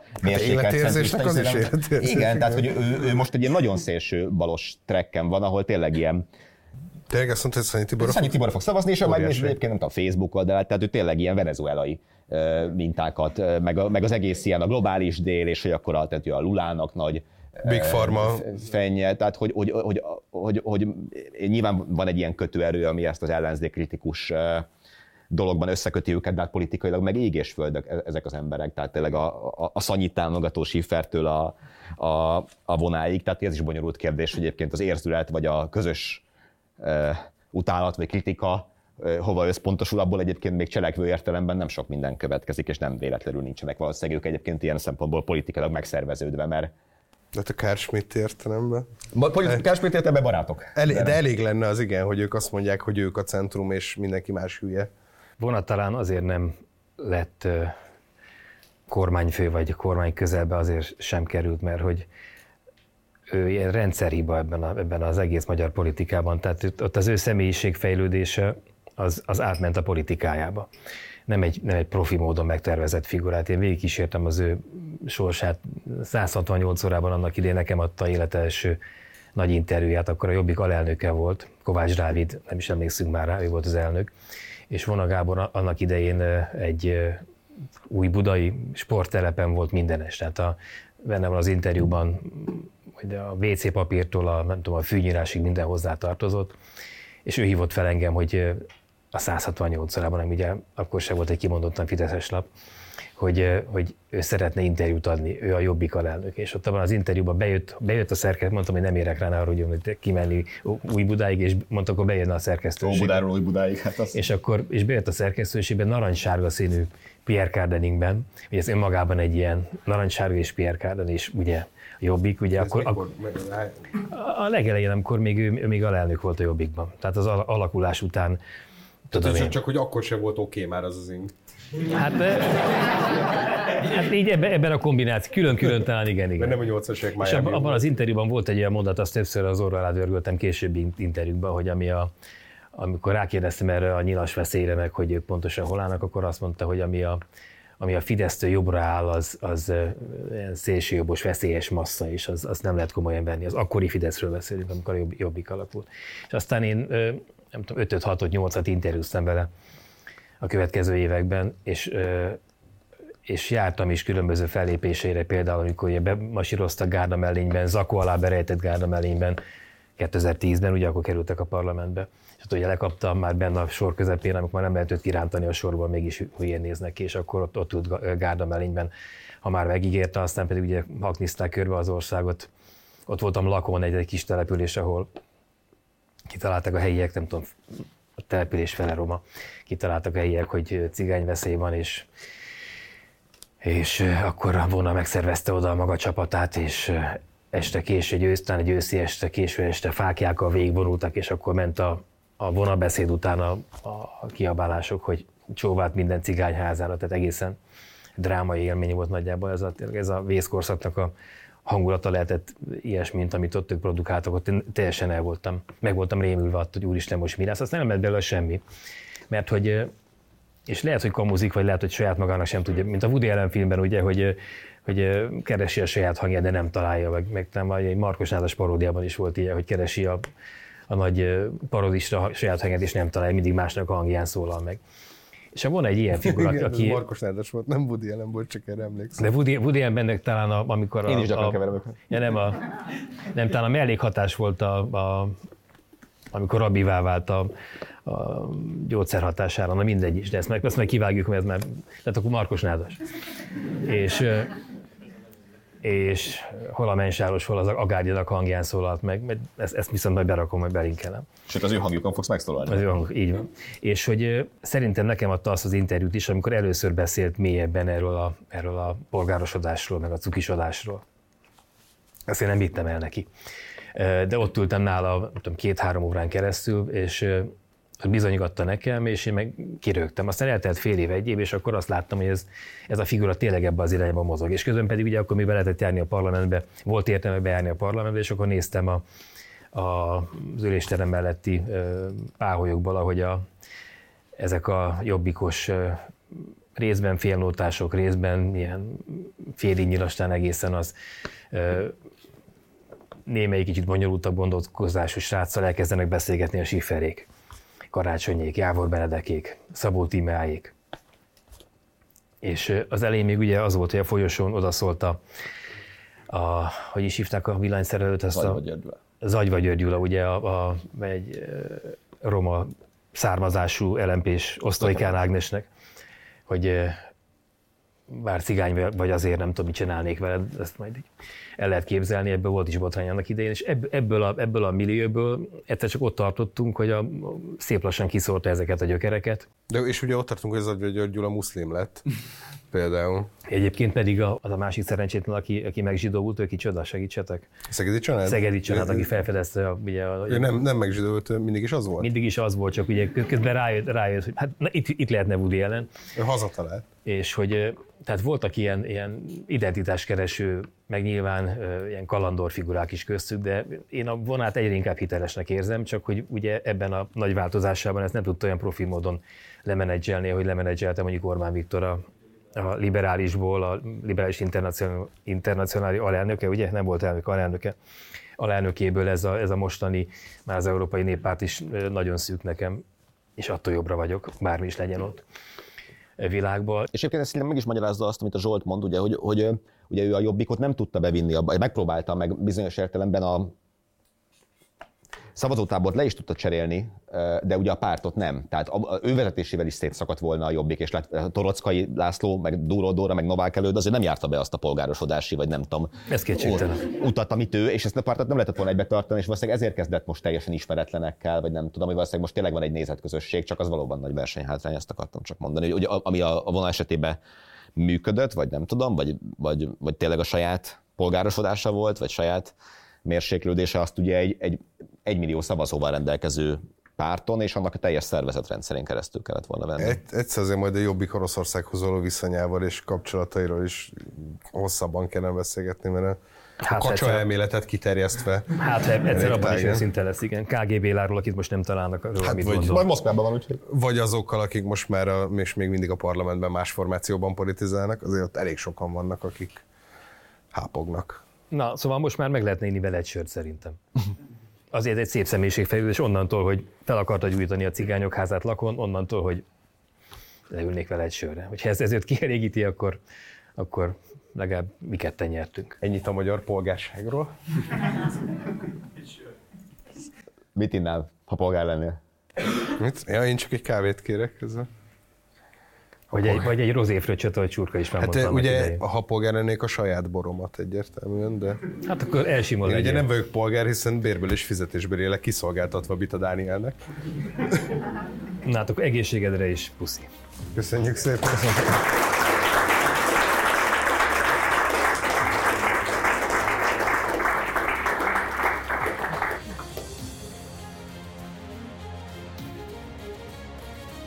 Ez a háromharmad, a mi választásunk. A 24.hu politikai újságíróinak kibeszélő műsora.